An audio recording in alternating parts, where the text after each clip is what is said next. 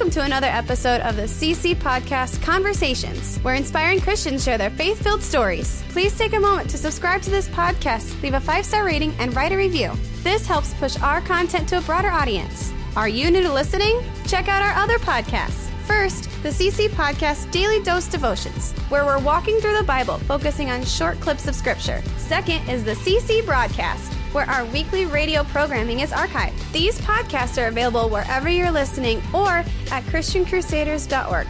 Okay, let's get started with today's episode. Here's our host, Matt Reister, the Executive Director of Christian Crusaders. Hey everybody, Matt Reister with the C C Podcast Conversations. Thanks for tuning in. I've got Andrew with me today. And we've got Ron Gruber as our interview guest. So you listened to that interview, right? Yeah, the, this is one of the most amazing stories, one of the most amazing interviews I think anybody is going to hear. Um, the the conversion uh, in this, you know, you, you think back to the biblical story of Paul, uh, Saul, uh, you know, and yeah. and and this seems even even almost more dramatic than that, right? Because Saul at least was was a religious zealot, you know, anti-Christianity, but, but he, you know, converted. Ron, you can't say he was religious in any, he was the complete opposite of, right? And, and just his story of conversion and, and just what he went through leading up to that and what he's done since, uh, it's, it's just unbelievable. I think I mentioned this in the podcast. The first time I saw him was with a group of like forty old guys at a Bible study at seven in the morning. And they brought this guy in. I'd heard of him, and he shared his testimony. And I mean, you, every one of us is on the front of our seats, kind of with our jaws hanging open, like this is unreal. Yeah. And I've heard him share his testimony a few times since then. He was obviously at the Cedar Falls Bible Conference. We're recording this sidekick interview, this little pre-interview interview, yeah. um, after, well after the recording of the yeah. Gruber interview, and it's just incredible yeah. the ripple effect that this interview has had and that his story has had yeah. among people who've heard it. Yeah, a lot of people have already listened to this, um, and, and I'm sure have been very much impacted. You know, he's been able to tell his story to uh, other people in prison, uh, to be able to tell it to, to athletic teams like Iowa, U N I, uh, Northern Iowa. Um, just the, the amount, the, the reach that this story has had. I mean, obviously, there were awful things that have happened in his life, both to him and by him. Um, but the, the impact that, that God has then taken that and, and used it for good, um, it, it just it, it shows what a powerful and awesome God we serve. It doesn't come through so much in the interview because I think he's kind of been careful about how he tells his story. But we went out for lunch after that interview, and Ron told me some of the things he needs to do to just kind of be careful about living outside of prison, given the past that he has. I mean, right. There's still people out there who don't like Ron. Oh, yeah. And it's just remarkable that the Lord has preserved him and continues to preserve him so that he can share this story and lead the ministry that he's part of out in Grundy Center, yeah. near Grundy Center, Iowa. Exactly. Uh, remarkable stuff. What are some of the things that stuck out to you about the story specifically? Oh, just, you know, starting off the, the, absolutely ridiculously rough upbringing, um, you know, to, to have, have a father who, and he goes into this in detail, but have a father who, who treats him that way. And, and, you know, the, the just the rough time that he had coming up, um, you know, the, the turning into the gang violence and all that. You can see why he turned to a gang. I yeah, mean, he had exactly. no support system at all. Yep. Yep. Um, and, and just what happened then as a result of that and what just sort of gang life was like, you know, the, the idea that, that, you know, these enforcers, the toughest of the tough. And he said, you know, three of them committed suicide in a short period of time. That's not a side you see on, you know, if, if you're watching T V shows about motorcycle gangs, you know, um, you don't see that on Sons of Anarchy, right? right. You know, the, that's, that's not a side that you really think about. Um, and, and then, you know, he tried to do it himself and, and was only saved from that by the Lord's intervention. So I said he had no support system at all. I should say his dad offered him no support system. Sounds like his mom was trying to do the best she could, yeah. but was just in a very, very difficult marriage. And yeah, exactly. So the story about the guy, forget his name, in Kentucky, who took Ron in and let him work on his farm as kind of a hired hand. Yeah. It just had kind of a drip, drip, drip daily yep. effect. This guy was a Christian, and yeah. he obviously had an effect on Ron, even though Ron was in many ways resistant to that. Right. When push came to shove, that dude's faith illuminated the path for Ron. Well, and, and it's that that guy's inspiring to me because um, you think about somebody comes to me for a job, and and I see, oh, they, they've done this much prison time. Boy, that's that's a that's a giant red flag for me right away, mm-hmm. right? And and this guy not only hires Ron to, to help, and it's farm work, so I, I guess you know it's it's you know he's not handling his money, right? Uh, so I, I, I get that there's a difference, but at the same time, hires this guy to be around his family and and to be there, and not only does that, but sees this as an opportunity, and insists that part of him working there is you come into the house every day for lunch, um, and and you talk to to my wife and me over lunch.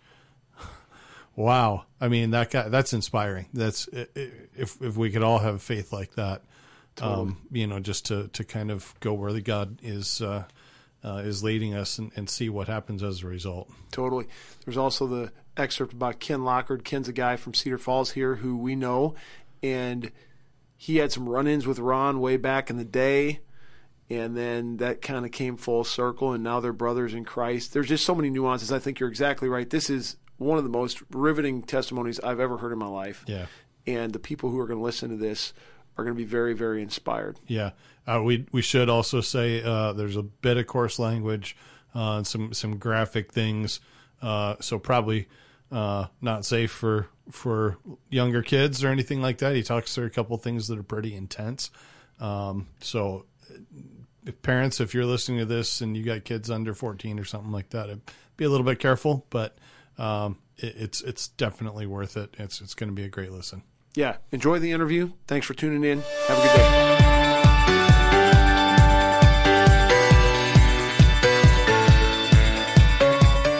Hello, everybody. This is Matt Reister with the C C Podcast. Thanks so much for tuning in and uh, listening to us. And today, guys, we have got an opportunity to hear a story that is one of the most incredible stories I've ever heard. Ron Gruber was first introduced to me. I was first introduced to him at a Bible study that I go to with some guys on early Tuesday mornings. One of the guys brought Ron in to share his testimony several years ago. And I've been around this whole Christian thing for a long time. I've heard a lot of great, inspiring stories. It was the most riveting testimony, the most riveting story I've ever heard. We only had thirty or thirty-five minutes to hear from Ron. I immediately wanted to hear more.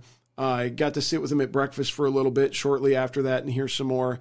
I've been watching him from afar, and I've been hearing about him through the grapevine ever since. I've had it on my radar to, if I ever have an opportunity to give this guy an audience with a greater number of people, I want to do it. And Ron, uh, you were gracious enough to accept my invitation. Thank you so much. Thanks for being here. It, it's an honor to be able to be here and serve God. Amen. Let's uh, just tell the end of the story first. Um, Ron is a uh, convicted felon. Yep. F- did quite a bit of prison time. Yes, sir. Uh, kind of a high-ranking guy in a gang. And... Uh, in prison, before you went to prison, came to know Christ in a pretty dramatic way, and you're now out of prison, and you're leading some Christian ministry. So that's a synopsis of your story, but guys, this doesn't do justice at all to what you're about to hear. So um, I want to dive in early on. Ron, uh, his story is in the first chapter of a book called Sons of Grace by Mark Hughes. And it says ten tough men who went from hell to happiness. Tell the story of how you even got this in. This was written when you were still in prison. Yeah, it was written while I was, um, a man was, you know, fighting God. The executive director, who's Mark Hughes, the last uh, man in the book, in his own realm as a business, prominent businessman, and God broke his heart. And by recommitting himself to God, Uh, God said, I want you to do something. I want you to create a book where you get ten men from t- ten different walks of life. So when somebody picks this book up, they're able to identify with at least one of them in it. And so he got a hold of uh, one of the one of the men uh, that knew me uh, on the outside as far as a, a prison fellowship director. And he said, listen, Uh, Ron's pretty cautious about anything he's doing outside of prison because he's inside. So if you want to get a hold of him, you're going to have to write him a personal letter. Mm-hmm. And so he did.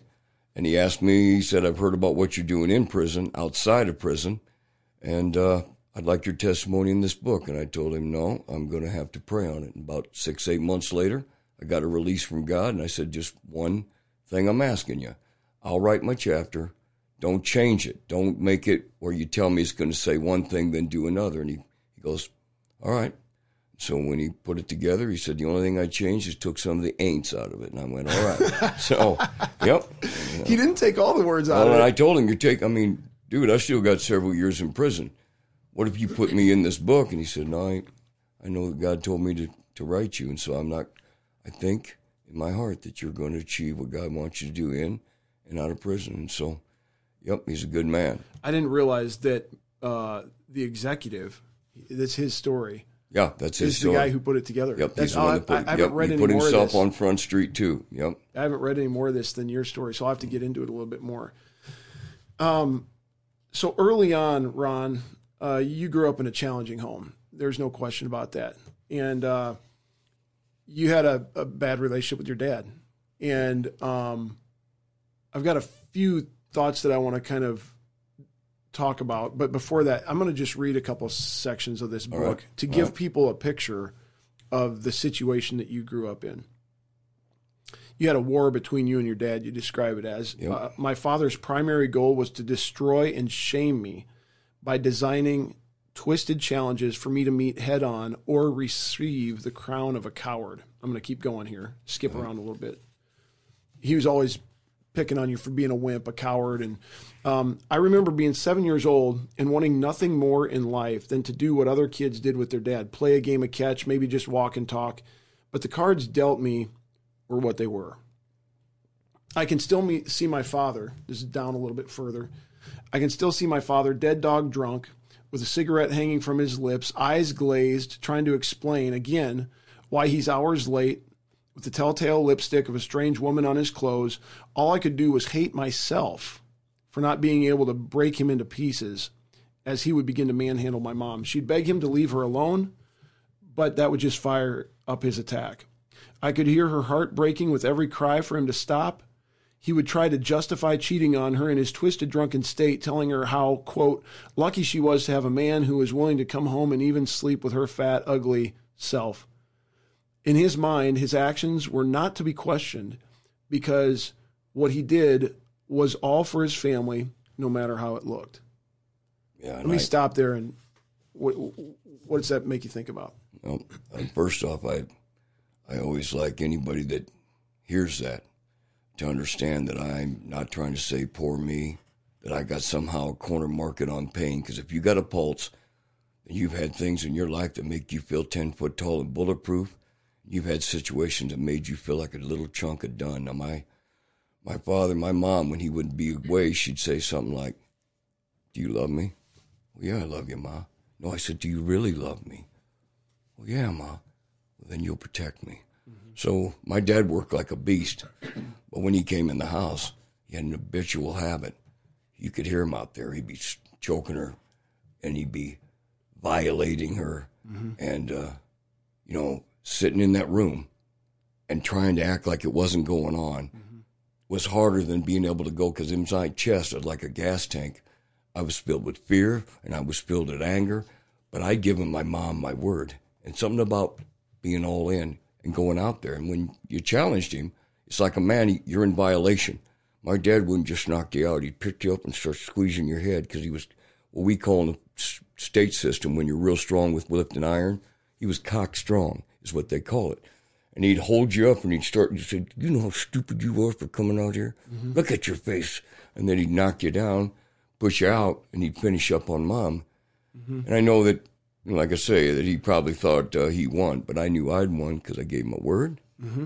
And I went out there and I at least tried. Mm-hmm. And I'd like to say, like, boy, that's an isolated situation, but that was that was an habitual uh, way of life yeah. there.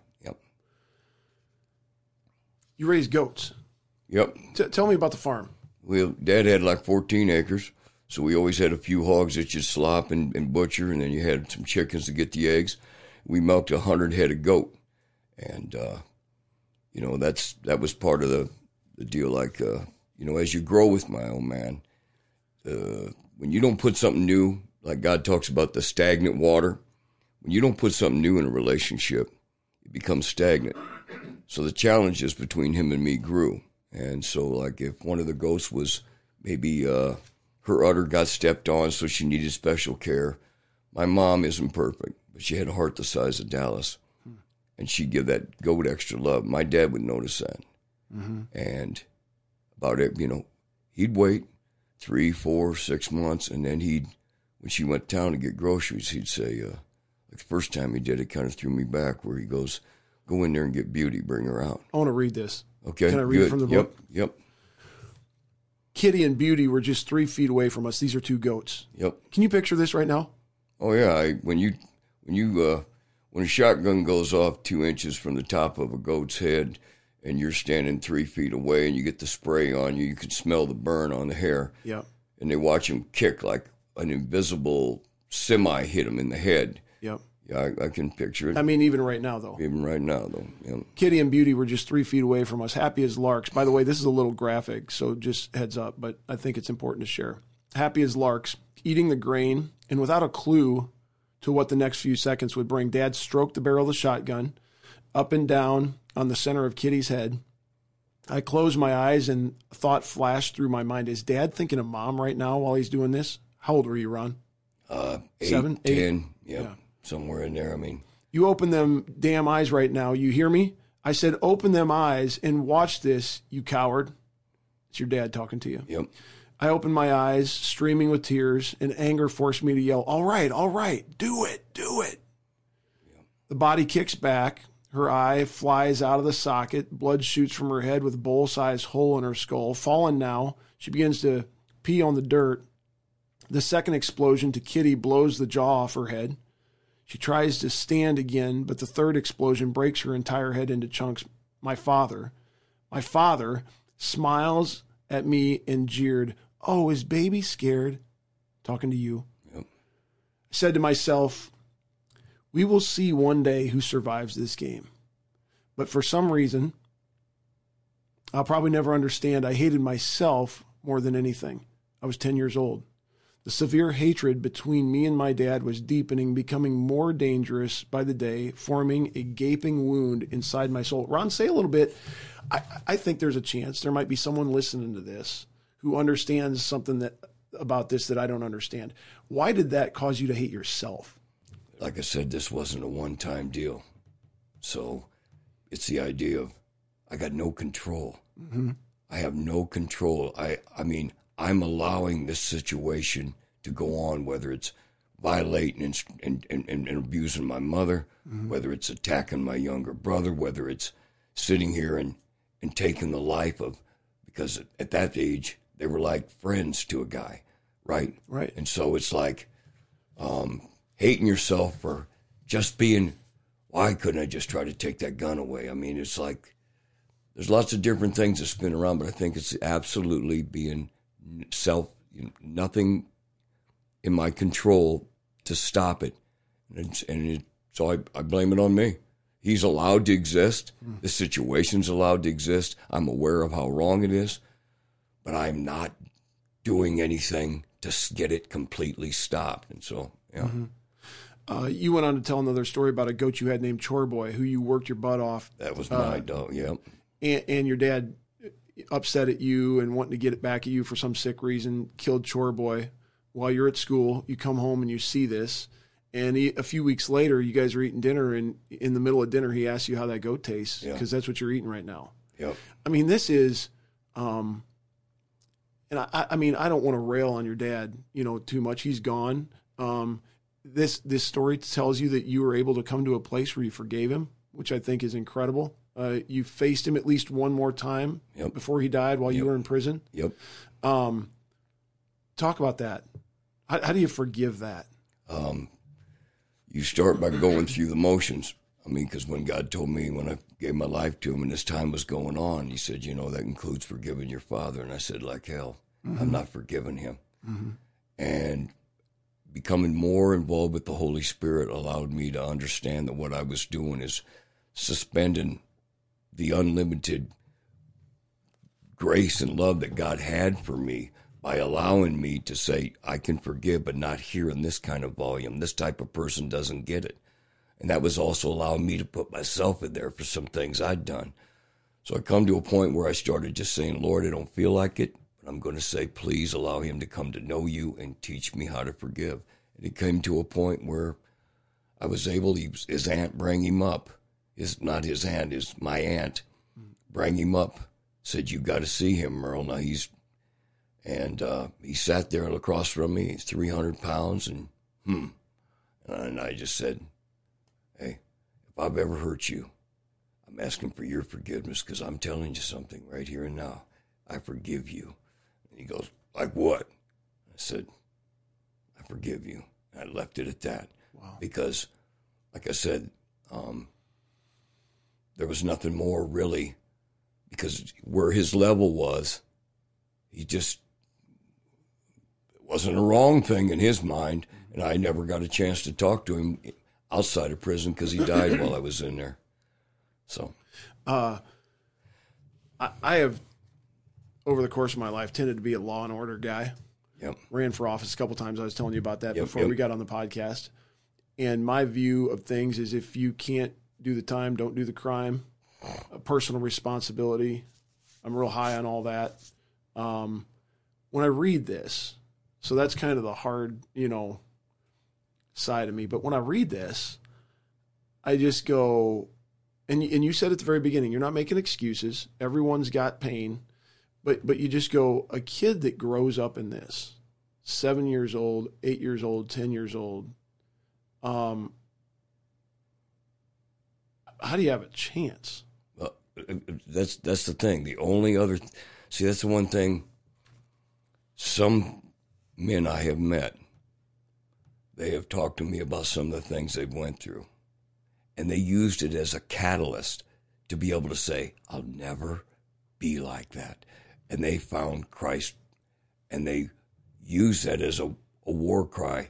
Where me, I found the gang. I found violence. I found where, so, you know, everybody's got a card dealt to him, my whole hand, but I chose to use it to satisfy the darkness. Yeah. Uh, and where others have used it, I just, I do believe, because God says you raise a son in the way of the Lord, and even when he's like the prodigal, he's got an opportunity to come back. I didn't have that opportunity, mm. okay? But that's still, it doesn't justify the things I've done in the past.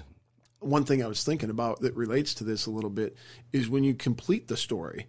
So now you look to where you're at now and your sovereign foundations. I mean, you were put in that situation without any choice of your own. God allowed you to be in that situation. And it obviously took a turn for the very worse, yep. but now it's turned a, a turn for the better. I mean, have you thought about how that all works? Like, like, like it's, it's beyond me because, you know, somebody back then would try, if somebody at school would talk about a God, I'd laugh like, right, there's a God. Where, ironically, because I went through that, when I'm working with different men that are in or out of prison or these youth out in Eldora, that have, they, I can now, when I say things, they realize I'm not kidding. I've been there. So it gives me a, an, an, you know, an opportunity to speak into their lives because I got credibility.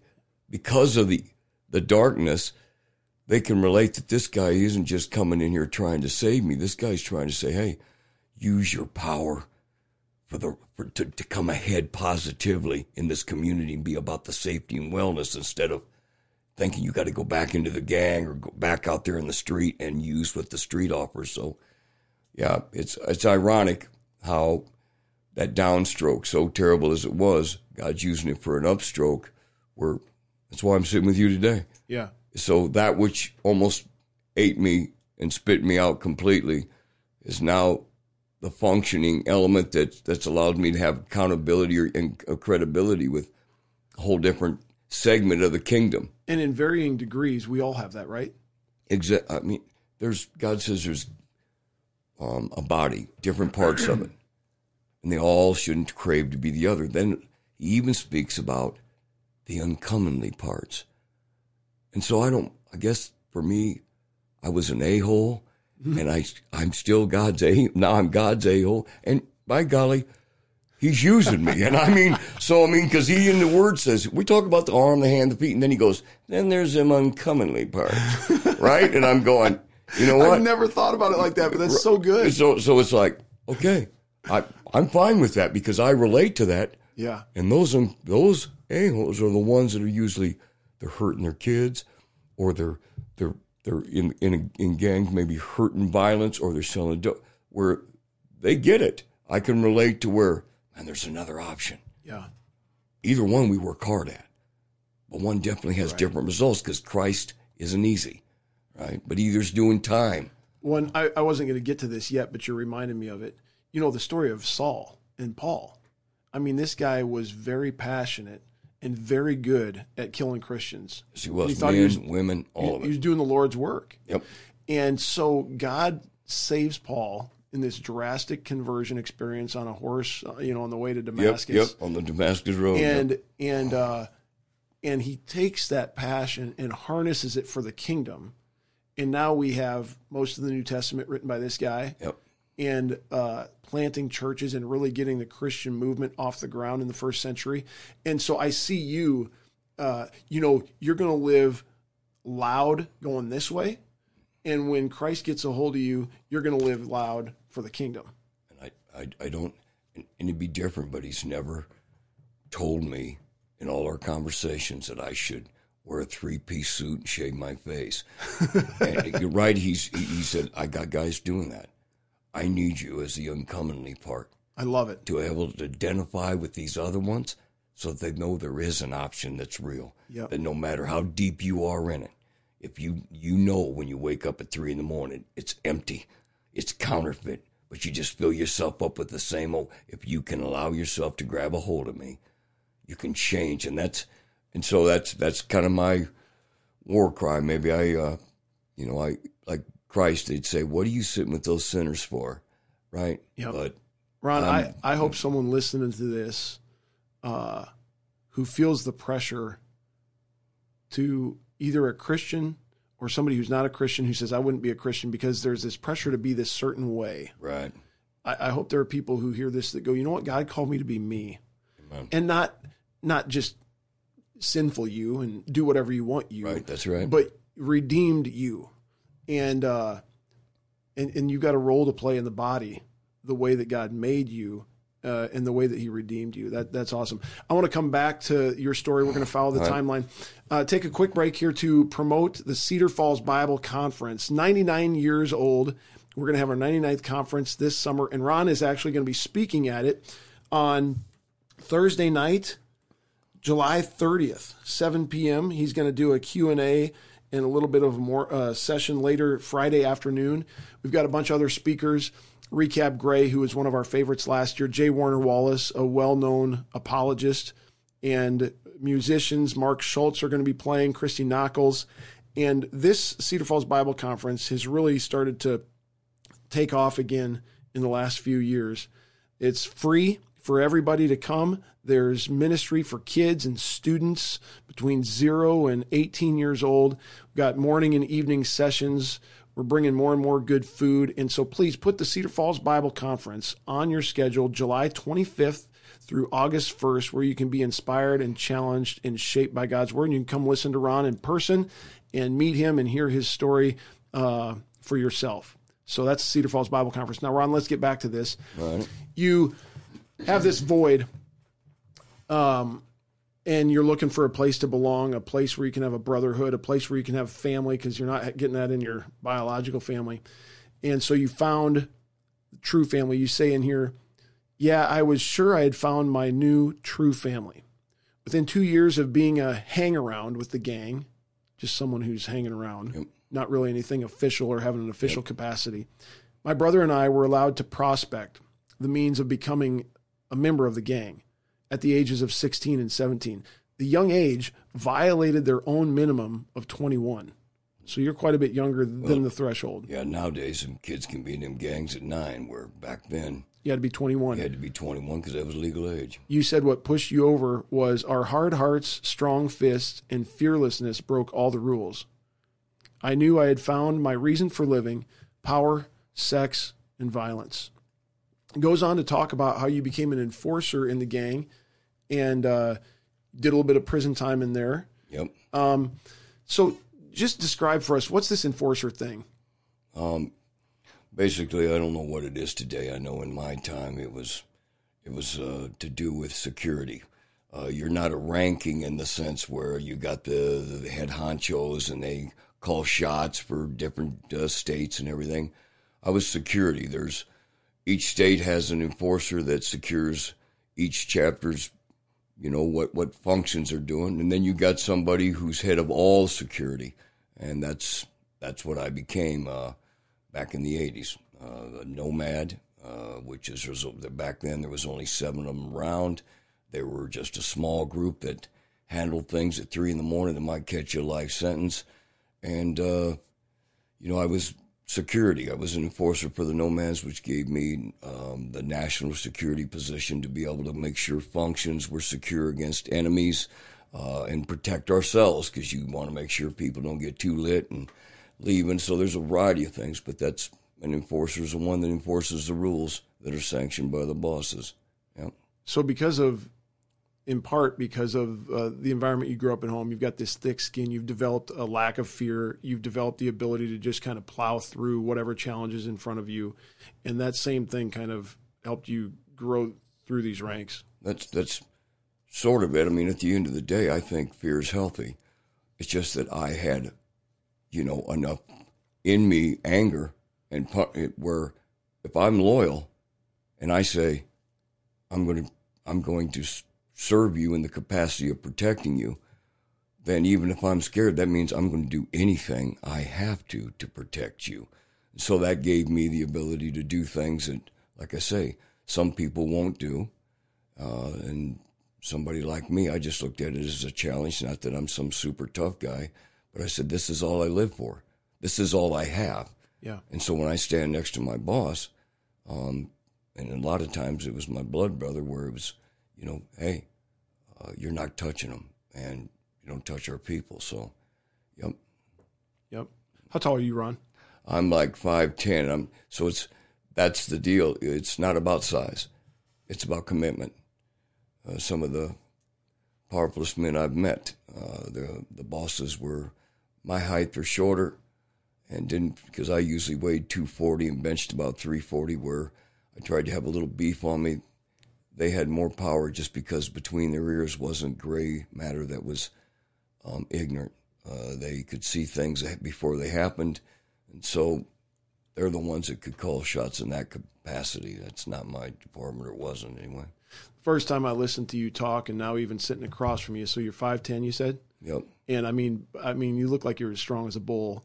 And, and when I look in your eyes, it's just, you're dead serious. Like, this is a guy who's going to do what he says he's going to do. Uh, and he's committed. And at that time it was committed to the gang. At this time it's committed to Christ. Amen. And, uh, all in. Praise it's the Lord for that. All in. Yep. Well, that's, that's him, you know. What what the Lord couldn't do with more people who were all in. Amen. Uh, you said in here, enforcer got even more violent, driving me deeper into drugs, sex, and violence. Is during that first time I committed um, uh, crime for the first time, serious crime for the first time. Um, in here, you told a couple stories. You ta- You told a story about being in a funeral home with a fallen brother. Uh, you told a story about uh, another. Uh, you know, people in the gang who were starting to just wonder how committed they were. There's some suicides that took place. Yep. Obviously didn't name names. Um, like, can you just talk about the gang culture? Don't you, if you don't want to talk about that, that's fine. It, it's, see, again, you're talking about a, a time that's, that's went away. Um, you know, uh, I've been, I did nineteen flat years this last time. I've been out six and a half.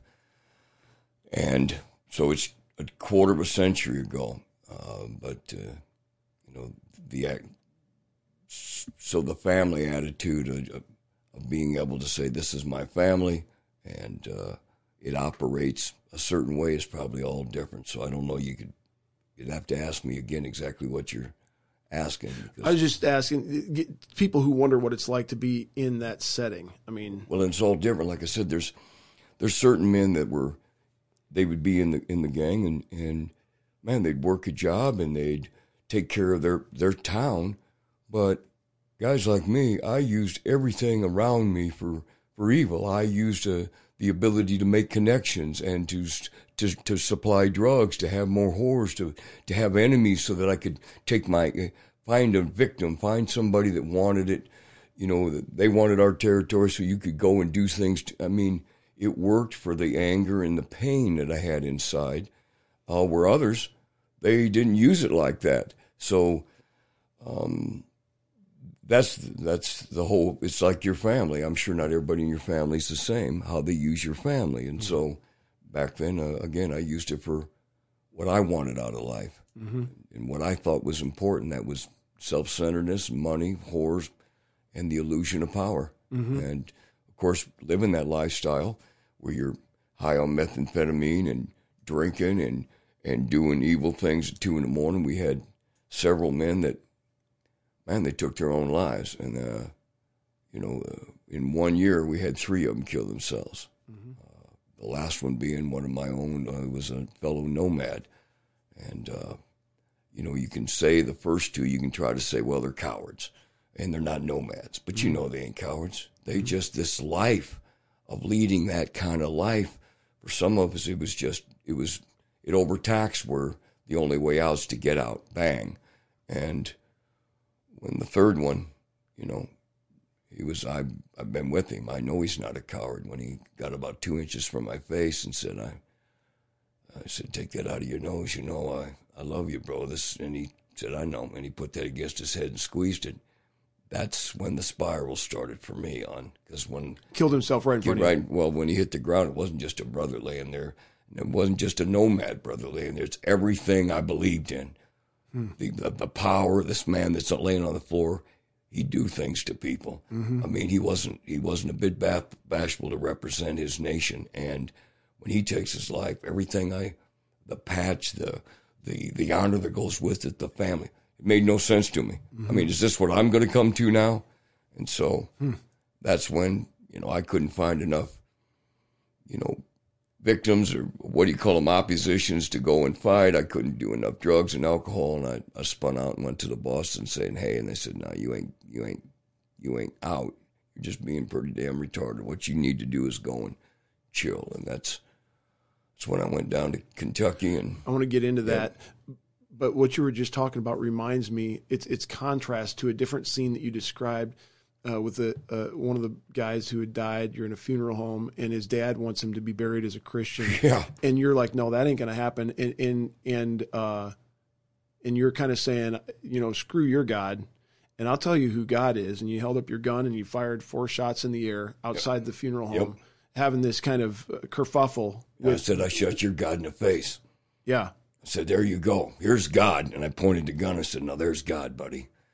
Now you guys rode with us. And this is the way he's lived, and now you want to shave his face and put some clothes on him that ain't nothing to do with who his heart was. And uh, your God, boom, boom, boom, boom. I said, you and then shut your God in the face. You fast forward that yeah. to now you've got a buddy using God to take his own life, and everything you believed in collapses in front of you. Yep. And so there's the crisis of faith. Yeah, it's, it's you know, again, how... God purls things together by our choices, but he allows us, like like what you just did. You start reflecting and going, oh my, oh my, oh my Lord, you knew then yeah. that this would be so significant because of what happens later that starts the the evolution of my mind, not clinging to the gang, not clinging to the dope and alcohol and the and the and the money. It was this this is this is nothing's adding up. And wow. Yep. So you go to Kentucky. Yep. Tell us about that. And and it sounds like you got plugged into a church there. You, you met an, a guy who, uh, the guy's name is Ray, Ray Grimmett. Ray, I put a thing up. So I, I, I listened to bosses. I go down to Kentucky. Hang on a second. Yep. You go down to Kentucky, listen to the bosses. So you said to the bosses, I want out. And they're like, you're not out. Like right. you can't, you can't be out. You do, right. You, it, it, it, it, because listen, you're valuable to us. And I know you're thinking crazy. You'll get over this, slow down, go on, you know? And so I go down there and I put a sign up in this co-op that says, I'll work hard. Because what do I know? I know gang and I know penitentiary, but I know a little bit about farming. Yep. So I put a thing up, says I, I can drive a tractor, I can bale hay. And so this old retired pastor had four-way bypass, gets a hold of me and says, if you work hard, uh, I'll pay you right. I said, I'll work hard. He goes, there's only one thing I ask. And I said, what's that? He goes, at lunch, every lunch, you eat at my house with my wife. She cooks the food. And I went, okay. Because, I mean, all right. And I've learned since then, because this woman could cook, that these Christian women could cook. But I mean, and I love to eat, so I, re, I bale hay and and and, and uh, run his run his tractor. But uh, I go in at noon, and he'd be sitting at the table. I know what that book is. I mean, you're an American citizen. That's the Bible. I don't care what he's doing, because she's over there, she's cooking, and I can smell that food. And she said, "The more you eat, the happier I am." And so I made her very happy, right? Yep. And I mean, that's, that went on for a number, number of years until uh, one day he asked me, he said, uh, before we went to eat, he goes, will you pray? And I looked at him, I said, hey, let me tell you something, Ray, you and your woman have been nice to me, but this peace that you have and this that's around you that I can smell, it, it has nothing to do with me. You don't know me. Don't ever ask that of me again. Do you hear me? Did they know anything about you? Yeah, they. He he would ask questions, but he was very not pressing in, because I'm tatted, and you could tell by the way I carried myself that that uh, if he told me to do something, I did it to the letter, no more, no less, mm-hmm. and it was never not finished. So him asking that, he took a gamble, and I gave it that, you know. And of course, it wasn't. I don't know if it was three weeks later or four. That's when I got that call that said, Ron, get out of that house. What? Hey, you're all over the paper up here. They're indicting people. They want you for racketeering and first-degree murder for what you did when you was in the gang. I said, oh, man. And, of course, that's where, like I say in the book, that's when I, you know, I, I first got me a long rifle and a pistol, and I said, well, somebody somebody opened their mouth, and I'm going to have to do what I got to do before they catch me, because I'm not going back to prison. I... I did seven years that time, and you're talking about suicide. Yeah, well, um, yeah. So I, I, I first think maybe I should go get somebody, and I go to, I go to get in the truck, and I start it, and this is the first time. And see what happens is, is I know it was Ray and Mary, and this is why I tell people, even if you're not a believer, you have to under, try to understand this. Whatever you're infected with, you infect other people. They had infected me while I was coming in at lunch, how he treated me. With Christ. With Christ, where I didn't know nothing about, where I go to get, go to leave to go get some people, and I just feel this, like, yes, and just go get it done. It was like I had anxiety and discomfort, and and so I just went, I turned the truck off, left the rifle in there, I grabbed the forty-four mag, and that's when I went to the woods going, okay, all right, I'm not going to hurt nobody. I know what I'm going to do. And that's, I go out there, and I don't know how long I was in the woods. It was dark, and I was pounding. And like I said, I'm not a theologian or anything. And I didn't see some twenty-five-foot angel in a brass band playing. I mean, that stuff can happen. But I didn't see it. But I grabbed that thing, and after I, I got myself psyched to a point, and I mean, I cracked that hammer back and put it against my head, and I, I heard it just like you and me are talking. Don't kill yourself with that gun. You kill yourself with me. And I'm like, and I stopped. And I'm looking like, because I'm thinking this is the wrong time for anybody to be playing in the woods. I don't see nobody. Hmm. I go back to psyching myself up. I get that gun up there. And I hear it again. And that's where, like I say, I'm not a theologian, but I surrendered. I said, okay, I want, I want you. Talk to me. I'm, I'm, and I, like I said, I didn't come off the ground like dancing and kumbaya, but it was like he put his mouth against mine and he sucked. Since I was little, I've always had this anger and this like steel wool in my chest. Mm. It was like, like he had sucked enough of it out where when I come off the ground, I got a, a, a taste, a, a breath of this this peace. And I went, all right, all right, what do you want me to do? And I mean, I just knew in my heart, it was like a voice is, is telling me, you turn yourself in, you face your time. And of course, I'd like to say that's when I lived happily ever after, but huh.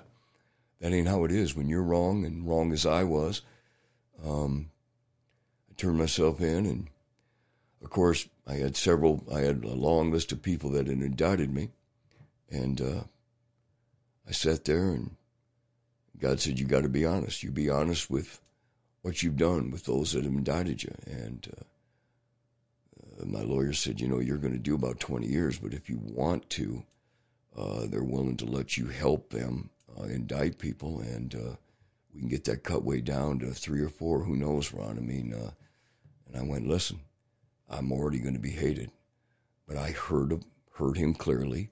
I've given my life to him clearly. He says to be honest with what I did with the ones that indicted me, and I'm going to be honest and say, okay, here's what I did and didn't do. And that doesn't make you friends with people. Mm. That makes you no good to the gang, to the convict code. But I said, I'm not indicting anybody. I'm not going to go that route. I don't hear God give me confirmation. And some would say, you're a fool. If you're going to be hated and do nineteen years, which I did for murder and racketeering in second degree, um, why not just do three? But that's... Uh, I hear a voice, and that voice said the first part's fine, the second part ain't you. So I sat in there, and I know now that he was like wine, perfecting me, allowing me, because when I went in, you know, I was angry, racist. Um, so God was, you know, working through me, taking me to Scripture like the Good Samaritan, where everybody said they were a Christian, but the one that put his hands on her, that was considered a dog, the Samaritan. He treated people with value instead of stripping them of it. A guard ain't a hack, a pig. Uh, that doesn't know nigger or spick or honky, none of that. You don't look at people as charges either, whether that guy shot, grabbed a kid. You look at everybody as an opportunity to be able to give value to, and that's hard. And but I... I practiced the word, not just read it, because reading it kept me empty. Practicing bring many challenges, but it allowed me to grow. And I can't tell you how weird stuff over the years happened where I'd be somewhere where they come and say, security wants you. I'm going, oh, because if you, some places, three or more gathered together on the yard is considered a riotous situation. All I'm doing is reading the Bible, and we're talking about it, and people started gathering. So I go in the security office, and I said, listen, all I was doing, shh, I know what she was doing. Do you want a time slot in a room wow. in the administration? What? I had a place that said, we have a chaplain that comes in during the week, but would you do Sunday services? So I was allowed to do Sunday services. One of the guards that, and when I went to in the prison in the seventies, I got cut and beat and uh, stabbed, and so I stabbed me several people, and I beat up several guards. I'm not proud of it. It's not a bragging thing. It's just a part of the the legacy of, of, of being rotten back then. But he, uh, I beat him, and I beat him half to death. And uh, he be- years later, I went to prison during this change with Christ, and they tell me, you know who's here? I said, oh, the warden now is Mapes, Mister Mapes, that guard that you got. And I went, oh, no. And then I walk into a, a, there was a conference event for, if you want to join this Christian program. And I look over and I see him, and I, I, I, he, I hear this voice go, go over, you shake his hand, you tell him you're sorry for what you did to him all them years ago. And I go, and then I hear this other voice going, get out of there now. So I'm like, I'm going to start to walk, and I, I hear him go, okay. You're gonna, you're gonna take the easy route. I thought you were all in. Hmm. You were all in for the old. You ain't gonna be all in for me, okay? I'm not gonna force you. And I, so I turned around and walked over and said, "Warden, I, um, I'm sorry for what I did. I'm a Christian now. I'm not gonna talk about it. I'm just gonna let my actions speak for who I serve." And I put out my hand, and he stares at me, and he goes, "Man, I swear I'd never do it, but I'm, I'm a believer too." And he shook my hand. And he's one that I prayed with him. Uh, Heck, when I got out of prison, he's one of them that let me come into his prison while I'm on parole. I, I, I was allowed, after doing one year out, because I'm still on parole, I was uh, allowed to go into the Fort Dodge prison, the Rockwell City prison, the Newton prison, and because they said, what do you want to come back in for? You just did nineteen years. What are you trying to come back into prison for? I said, you know why. I said, because you want to do what you were doing before you left. Mm-hmm. I said, that's right. They said, then come on in. And so... Yep, that's quite a deal. I've let you just talk here for a little bit. I, I wish everybody listening to this could watch Ron tell this. Uh, you're completely convinced. One of the thoughts that I had is, is there anybody who thinks that you wrote this to try to get in good graces with, with uh, oh, here's a guy who's been transformed by Christ. That's a nice story for the parole board or whoever, and this can't be real, but I'm just telling you as serious as uh, I can. I mean, this is real. Have you run into any of that? Well, I always will. Here's the deal. I I worked for years to have the federal and state government hate my guts. Mm-hmm. So there's still people that don't believe in conversion and they hate my guts. There's people that will read that and go, isn't that pretty? You know, I can't center on what they think. I got to center on what God's allowing me to do, and let's see how the race finishes, mm-hmm. because I know how it's been since December thirteenth, nineteen ninety-four, when I gave my life to Christ and turned myself in. Mm-hmm. And it's never been easy, but right isn't spelled easy. This is this, you know, there's pain. When you're with Christ, there's pain. When you ain't with him, there's pain. But the pain with Christ has a peace about it that I could breathe and live with, where the other pain was just a toxic, trying to suffocate me, a claustrophobic feeling that I'd sedate with everything I could. I'll take this pain. Hmm. Yeah. Uh, I want to go back to Ray Grimmett. Yep, old Ray. One thing that jumped out on me, and I underlined this and put an asterisk next to it, which when I read and mark books, that means it's really important.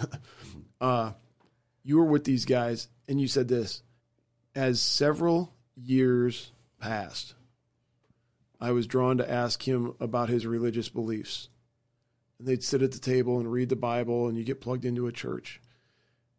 Um, I think people who are trying to have an impact for Christ, like Ray Grimmett obviously was, I think some people like that are trying to microwave this. Like, you're trying to go fast. This takes years. And even even the relationship that you had with him, when he asked you to pray that day, you're like, get off me, dude. Like, yep. I am not doing this. Yep. But as you reflect back on the impact of Ray Grimmett and his wife, and then shortly after that, uh, turning yourself in, giving yourself to Christ, um, just that drip, drip, drip of the way they treated you, the lunches that you had with them, the way that the Spirit kind of lined up your stories and allowed you to cross paths and walk together for a while. I mean, is that the biggest influence in your life? Yeah, I'd have to. He put me in contact, and I should have put him in the book. His name's Brother Mike Grimes. This this man was the pastor of this church, and he would, Ray would say, you need to talk to him now and then, and I'd, I'd talk with him, but it was kind of, it was like he knew what I was thinking. He knew, like, almost like there was something was going to happen to me. Hmm. So it was like when I spoke with him, it was encouraging, but it was kind of, I don't know, uh, mysterious in a way, where he would say things in a way where it made sense, but in my world, how can that make sense? Hmm. I can see now as times went on where that was God using, like we're hoping today, men's voices. Yeah. To speak a spirit truth that maybe you don't get right away, but as you continue to be all in and go after it, that dripping, like they say, water hitting a rock will eventually knock a hole through it. And so the living water mm-hmm. knocks a hole through that heart, allowing you to take the lid off that rusty sucker and get down in there and, and really decide, I don't want to play a game mm-hmm. of God. I want to walk in the practice, and it ain't easy. And, you know, no one's perfect. That's his job. But, yeah, Ray was, that was one of the instruments of God that allowed me to say, when I, I, I truly believe that he got, he infected me, where when I went out to the woods, that's why I didn't squeeze that trigger. That it was, I know it was Christ talking to me that stopped me ultimately, but him, him, he infected me with this stuff, and uh, it was a good infection, God's good medicine, so to speak. Yeah. Built into you. Yep. I think uh, there might be some listeners here who, this Ray guy, he, he gave you a job. Yep. And he was intentional about it. I, I love the intentionality of, I'll let you work for me, um, but you're going to eat lunch with us every day. Mm-hmm. And and and so he knew that he had the opportunity to infect you. Yep. And that was his whole purpose, right? Yes, that was his. when when his partner died, I went to one of the funerals, and they made a vow. Whoever died first, the other give the the, the, the eulogy or whatever you call it. But uh, he got up there, and he said a few words about how good he was, and he said, now, let me tell you about Jesus. And I, I said, I get done and go. You're talking about his business partner? Right. It, it was his... Not his business partners, one of his best friends. So they made a pact that whoever died first, the other would give the eulogy. But the pact was, you would say, yeah, he's a pretty good guy. His parents are here. Oh, his family's here. That's good. Now, let me tell you about Christ. The Amen. whole, the, and so he, I said, you didn't say much about him at all. All you talked about was this God and Jesus. He goes, exactly. Amen. What better time when you're looking at a body to see how fragile and temp, temp, temporal it is. Amen. He said, we both made a vow. And it, I said, dang, you old dogs is crazy. But, I mean, it was a good crazy. Was, you know, I mean, uh, I, I can see now, like I said, he planted seeds.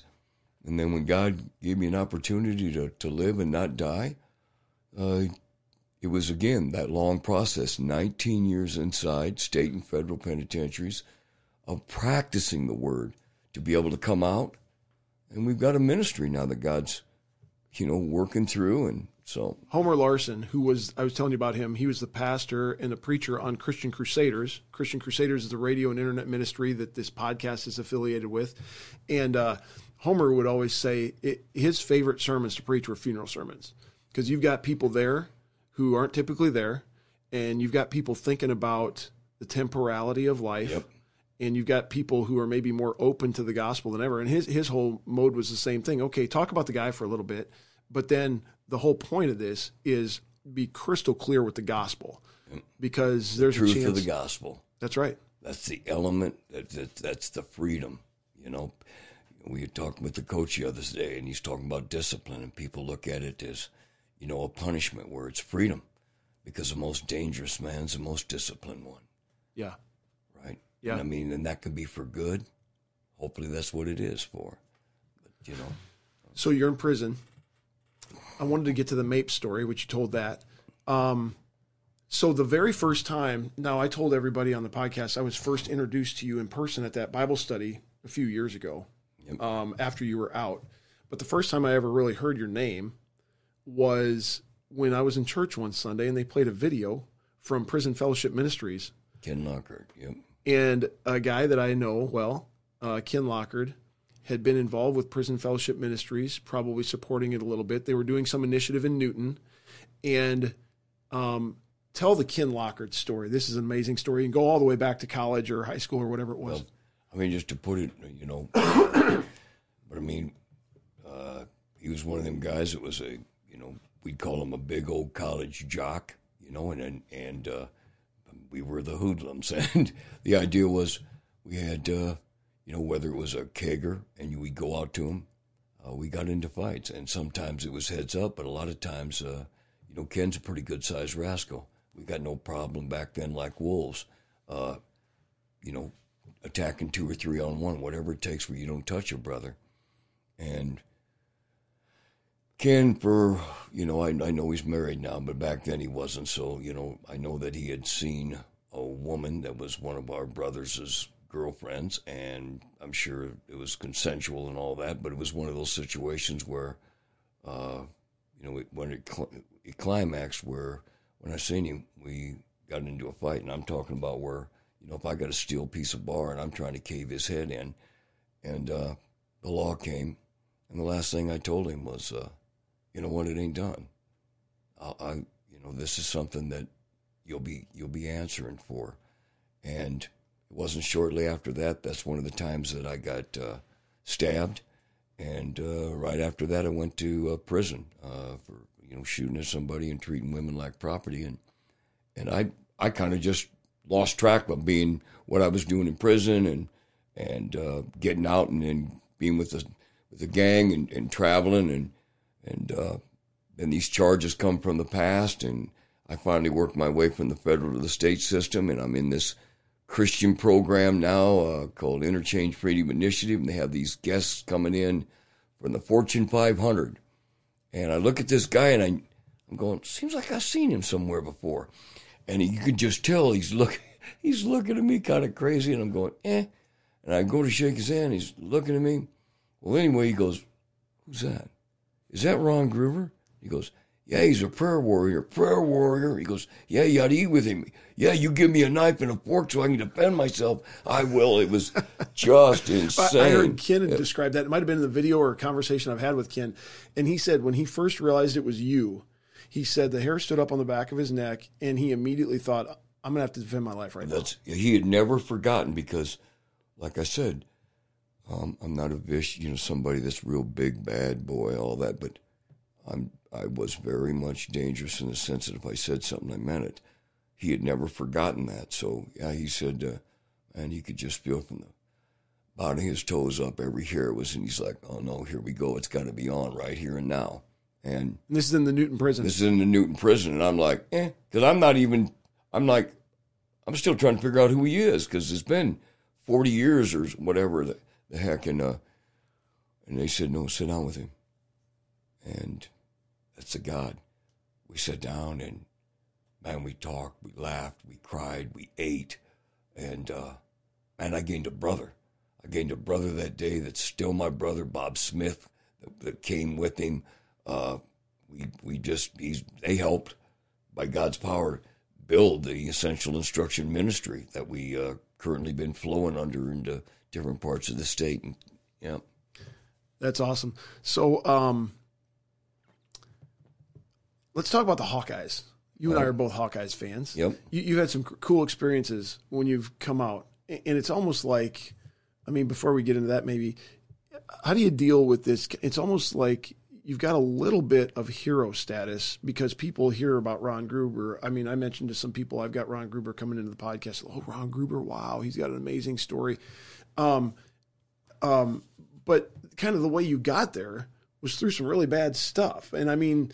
and there's people, like you said, who uh, are still not real happy with you. And there's people whose lives have been impacted by things that you've done wrong.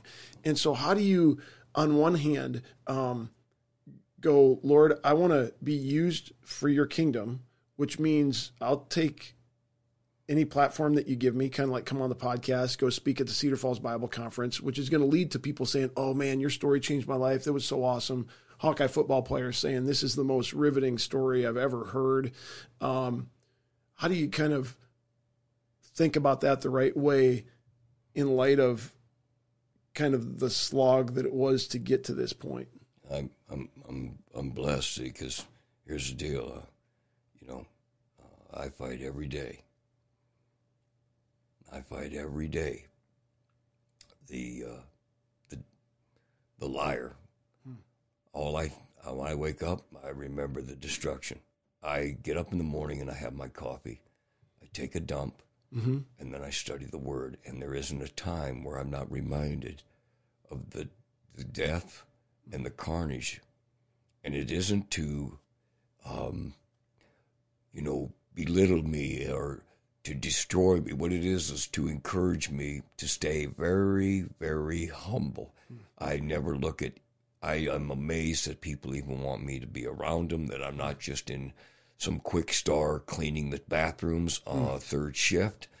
Um, and so at the end of the day, I never look at it the way other people, some do, because I've lived the words. And living the words leaves scars in my guts and my mind and heart that only Christ allows me to operate on. Uh, and out of to be able to be useful. So I've never, ever uh, had a time where, yeah, look at me. I, mm-hmm. no, I, I'm uh, a, a ball of crap is what what my the, the voice would try to say that she d- deserves nothing, and then I have God say, "I've never condoned, I've never minimized, mm-hmm. I've never excused any of your past. Mm-hmm. What I've done is forgiven you, mm-hmm. and the challenge now is for you to forgive yourself daily, and to operate out of that forgiveness." So when I'm in with whether it's the Hawks or the Panthers or speaking at D M A C, criminology department, or with these students in Eldora, again, I don't take a day that I go, man, Lord, only by your power am I allowed to stand here, because I should be cleaning toilets. I should have been shot in the face and burning in hell. And here I sit. Mm. So that's why when people say, oh, come on, man, you think there's really a God? How do you expect me not to think there's a God? Yeah, I'm doing things that just can't be possible other than him. And so that's how I get through it. You're wiping tears out of your eyes as you say that. Well, I mean, this means it. a lot to you. It's because, and uh, yeah, it's is true. It always? Do you always have that reaction when you talk yep. about this? And when it comes down to, because there's people that ain't on this planet because of me, mm-hmm. and I've done a lot of it. You can, I know because of Christ that people listening right now, you're, you're, if you really hear God, you know that mm. some way or another you have killed, or robbed, or raped. And you've done that, whether it's physically, maybe not so much, but you've done it emotionally, and spiritually, and financially, in the way you justified your life. I don't think that's a misstatement. It's just me. I've done a lot of the first physically to people, mm-hmm. so I have to live with that. Powerful stuff, Ron. So you get out, and you've got an incredible story that the Lord kind of orchestrated over the years. Um, you get connected to Ken Lockard, who has this idea to build this ministry. How'd you get connected to the Hawkeyes? Uh, one of the men that read that book. Hang, time out. I I want to just break a second and say this, because we're going to get into some maybe lighter stuff. But if there's anybody who is uh, kind of struggling with some deep issues or asking some serious questions about where they are with Christ, I want to point you to a resource where you can c- get connected with an anonymous online mentor who's willing to talk with you through all this stuff. And the website you need to go to is issues i face dot com. issues i face dot com. You can get connected with an anonymous online mentor. It is part of the ministry called Power to Change Digital Strategies, which used to be the Life Project. It's connected to the Canadian arm of Campus Crusade for Christ. And there are anonymous online mentors who are ready to listen to you, encourage you, pray for you, uh, walk with you through whatever issues you're facing. If you go to issues i face dot com slash talk, that will get you right to the mentor request form, and you can get plugged in. So there's that. Sorry, let's go back to Lockard. No, no, I didn't even know that existed. That's good stuff. No, uh, people read that book, and then they wanted, they, they wanted to be able to share. Basically, they were sticking the thermometer in the turkey to see if, okay, I hear this. Yep. But is this really, we're, you know, I want to see it eye to eye. Yep. Right? And so that's how it was with me and Ken. There's a difference between saying you, you're with Jesus and walking it and letting the Spirit speak for you. Let your actions speak for you. That's why Ken and Bob pulled right alongside me. And then men like uh, Lon Olinzak. Yeah. Number so thirteen. He, he was number thirteen. Yeah, he was one of so my heroes. I mean, here's, here's, yeah, here's, here's a, this is a real one for the Hawks, Barry Boyer. I mean, the list, Lee Ehlers, there's just, they bring, God brings these men, and Lon is a Hawkeye, was a Hawkeye, always will be a Hawkeye. And so as time goes on, he said, he talks to Coach Ferentz and Coach Doyle and says, hey, I'd like you to come to the house and bring some of the leadership and my house, I'd like you to just to take a look at this and, and talk. And, and so came to Lon's house and met Coach Ferentz and some of the players. Ended up going downstairs and sharing my testimony and talking about being all in, because you can be all in for the wrong thing like I was, or you can allow the higher coach to give you the perception to listen to your earthly coach, because like Coach Ferentz, he's, he's one that wants not just one hundred percent on the field, he wants it off the field. He's building men for a way of life. That's like Jed Smith with the Panthers. He's similar in that, that degree where, so I meet, I, I meet them and, and I talk at that, at Lon's house, and then shoot, he allowed me to come to some What's practices. Their reaction like in the room? I mean, I, I'm trying to imagine you in Lon's basement. I mean, I, I, I got imagine pictures nice. Where I got. See, I got my I'm tatted a, a tatted hawk, so I got a picture with Coach Ferentz where I'm standing there. But I mean, are they I mean, eat, are they just, eating this up? Or are they? Well, they they're, they're not gumps. They're not gullible, but they're they're like because some of them they worked their way to be a hawk, just like they worked their way to be a panther. They didn't come from everything clean, right? They come from different parts of the United States, so some of them can relate to.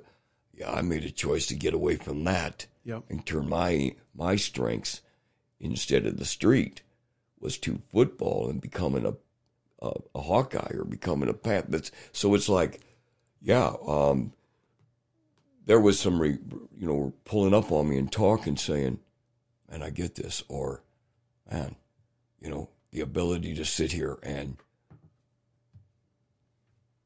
really see what you're saying is true.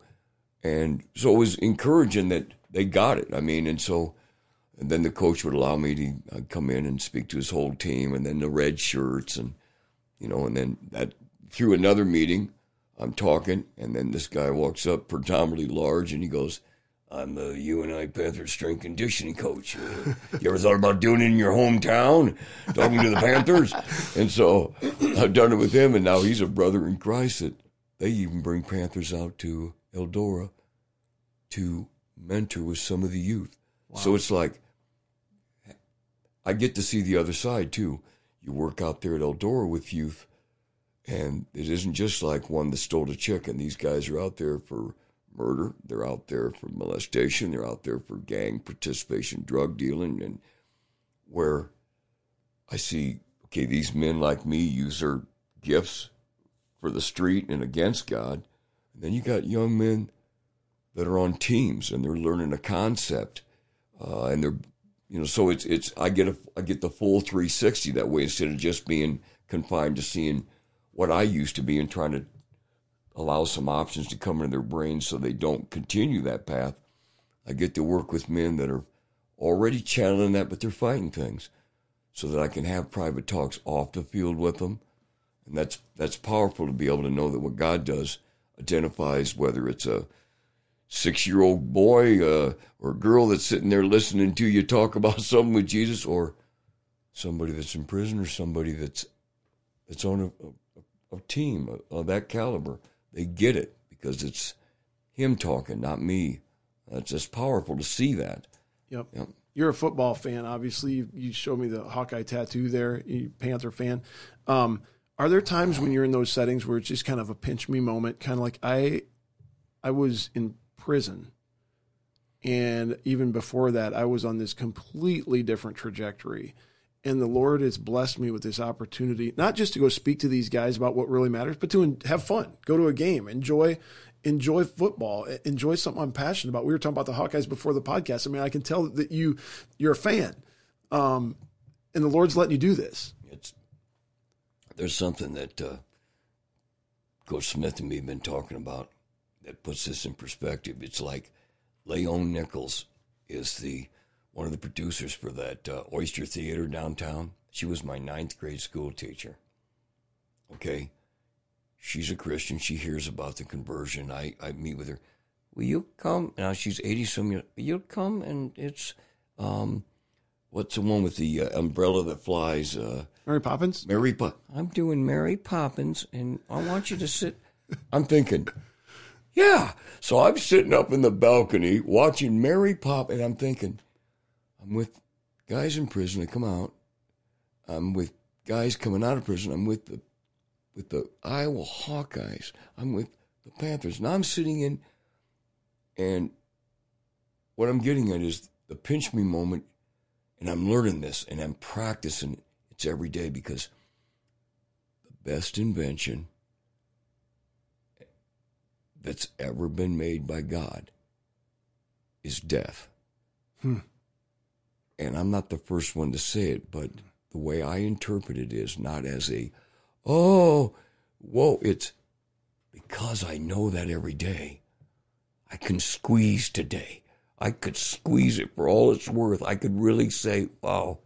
I'm able to sit here with somebody this old mm. that loves me, mm. wants me to see what she's her creati- creativity is is put together for the community, what the Panthers or, or my Hawkeyes, what they're what these men are doing for, for the safety and wellness of the community. And that's that's what we hinge on in our ministry is the, the way you have wellness, the way you have safety in the community is hinged on the truth of the gospel that broken lives can be mended by the forgiveness. You gotta you gotta forgive yourself, and that's that daily thing I do, but so that you can forgive, so that you can pour your your your your efforts, your your inspirations into allowing others to to uh, to free themselves, whether it's the dope, the alcohol, the lust, the anger. Mm-hmm. And no one's going to be perfect at this, but we can get this done if we're squeezing the day, pinching that moment. Mm-hmm. What's it going to be today? Sure, it'll be with you, but it'll also be going and seeing my wife who, you know, I've never been married, and being married with her this last seven months, it's someone that I knew her at sixteen, and by twenty, she gave me a little girl, and then I said, I can't be with you people. I'm gang. And she left me. forty-some years later, here we are together. And it's ironic how, you know, I look at her and sometimes I just think, wow, what I should have done. Hmm. And, but I can't live in that. Mm-hmm. It's what I'm doing now with her, or my daughter, that because I was so racist, I said, you know, don't come around me when she was a kid. You believe this black thing and diddly dee. And she, I write her after I give my life to Christ. She stayed away from me for eight years. And then she goes, she calls. I, You don't even know you're a grandpa. I said, no, I want you to come see me. I want to talk to you. I'll bring, I'll bring pictures of the kids. And I went, you can't bring pictures of the kids. Why don't you just bring them or just, she goes, it got real quiet. And she goes, well, I want you to know they're half black. Mm. And I sat there on the phone and said, I don't care if they're purple. They're my family. Mm. Please come see me. And after like what we're doing, mm-hmm. talking, she goes, he don't care no more. He really believes there's a God, and he's not looking at color. He's looking at spirit. So I got, I got beautiful grandbabies and ha- you know uh, great grandbabies now. Where God, I'm sure smiling on the whole thing that at one time I'd wrestled across the concrete, and now I'm sitting here and you know we're all family. And so, you know, I all them pinch me moments every day. And at my age, I'm sixty-four. Um, a guy could go tomorrow. Um. I'm blessed. I'm going to have a lot of pinch me's today. I mean, I'm going to work on it, you know? Let's back up. Tell, fill in the gaps with the story about your wife. I mean, that's an incredible story. I heard it from uh, somebody second or third hand on the phone one day when we were talking about scheduling you for the Cedar Falls Bible Conference. And they were talking about your story. And and did you hear that he's married? And no, I didn't hear he's married. And it was a girl that he knew way back when he was a yep. teenager. Yep. So tell that story in a little more detail. It's it just joy. I mean, she's... Her name's Joy. Your name's Joy. And so she's uh, she's sixteen, and, and I see her at this party, and I, I go over and I tell her, you know, you're going to be mine. And she looks at me and goes, yeah, right. And as the weeks went on, I ended up taking her for a ride on my bike, on my Harley. And we started seeing each other, and I was wild. Which I think in her heart she kept thinking, yeah, she'll be able to slow me down, and I'm I'm gang. And so once I get my patch, I'm like, I'm one hundred percent on. And, and she's still, I think she still had hope. And then she gave me a little girl, Sarah. And uh, she said, Ron, you, man, you can't live this life. You come out of the house and you come back into the house and you're bleeding and, and you got a knife and gun on you. And, and I can see that, you you know, some of that blood's yours and some of it ain't. And I can't do this. And I said, that's right. Neither can I. Get out of here. I don't need anything but my gang, my family. This is all that's ever had my aching chest, my aching hole satisfied. It's not you. It's not her. Get out. And uh, yeah, uh, she she left, and she married a man, and that didn't work. That was seven years, and he was black, and that's that's where this thing come in, where you guys stay away from me. Back then, it was just mean that way, and ugly and stupid. And then she married this other man, had him for like almost thirty years, twenty-five, thirty years, and he dies of cancer. And she hears, you know, I'm with God. And and we, uh, I had, I, I talked to her on and off, and then I had three surgeries done that I've been procrastinating, shoulder and guts. And she said, I'll help you with that. I, I know, I said, all right, sister. Right. All right, sister. You know what I mean? Because we're, you know, and so, and she helps me, and as she's helping me, I just, a voice just said, Rod, I put you guys together, but you wouldn't hear me then. Do you hear me now? Wow. And uh, I asked her to marry me, and she said, okay. And we ended up getting, uh, we got a church outside of Grundy Center called the Lincoln Center. They had abandoned in this parsonage. So it was given to the ministry. And so I'm living over in Steamboat, and I'm telling her, I want you to see this place because I'm gonna, I'm not going to live in the cabin anymore. I'm going to get this parsonage and fix it up. And she goes, okay.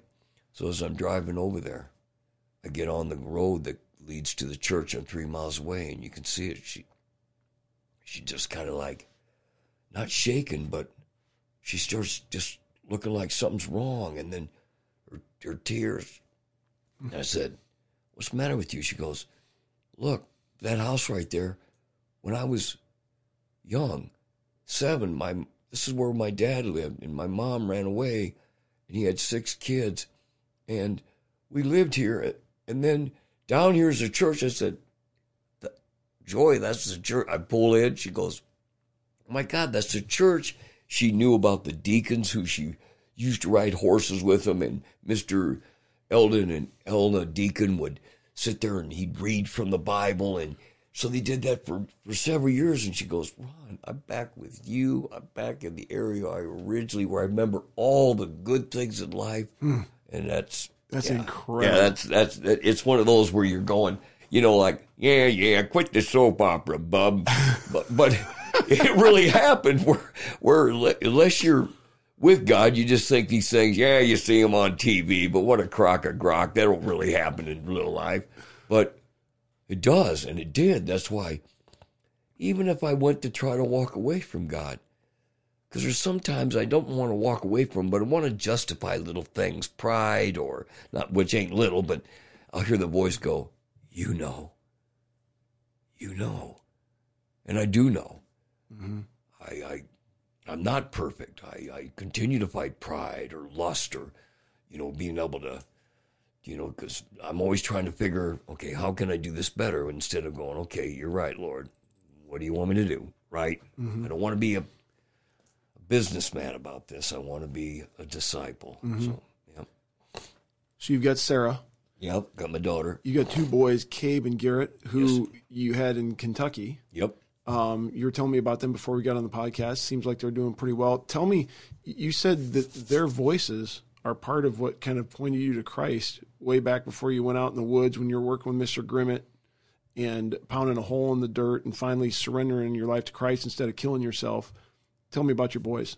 I I had two little boys, one in eighty-eight, one in eighty-nine, as I'm working for Ray, and uh mother went through medical secretary school, and, and she was one of those, you know, receptionists at the doctor's office. But while that was going on, I just stayed out in the out in the woods of Kentucky, and and these boys, as like I didn't do with my daughter, which I should have. I I, I started looking at them as little lives, and and I would be thinking weird stuff like, you know, oh, how am I going to make sure that they're better than I was, and weird things like, I don't want them in the gang. I want them to be, and I would, and as they got older, uh, you know, I can remember one night I was trying to, I was going to bed, and they come back and they said, Dad, you, you got to go and lay down, because I had them in this great big double bed, and they said, you got to lay down with us. And I said, well, why don't I, you guys are, just get in there and get to sleep. They said, Dad, your arms are our pillows. And so that's where we, We bonded, and so I know that it was like that water that pecks and pecks, just like Ray, how he was pecking on my heart. Those little boys, God knew the charges were coming. God knew that if I didn't have the right element of, you know, power from him, and they, so God used their voices where when it came time, and I had that gun against my head, and he's trying to talk to me about kill yourself with me.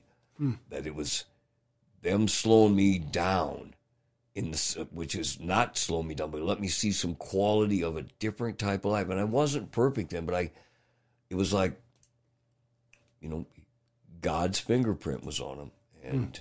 I should have done that with my daughter.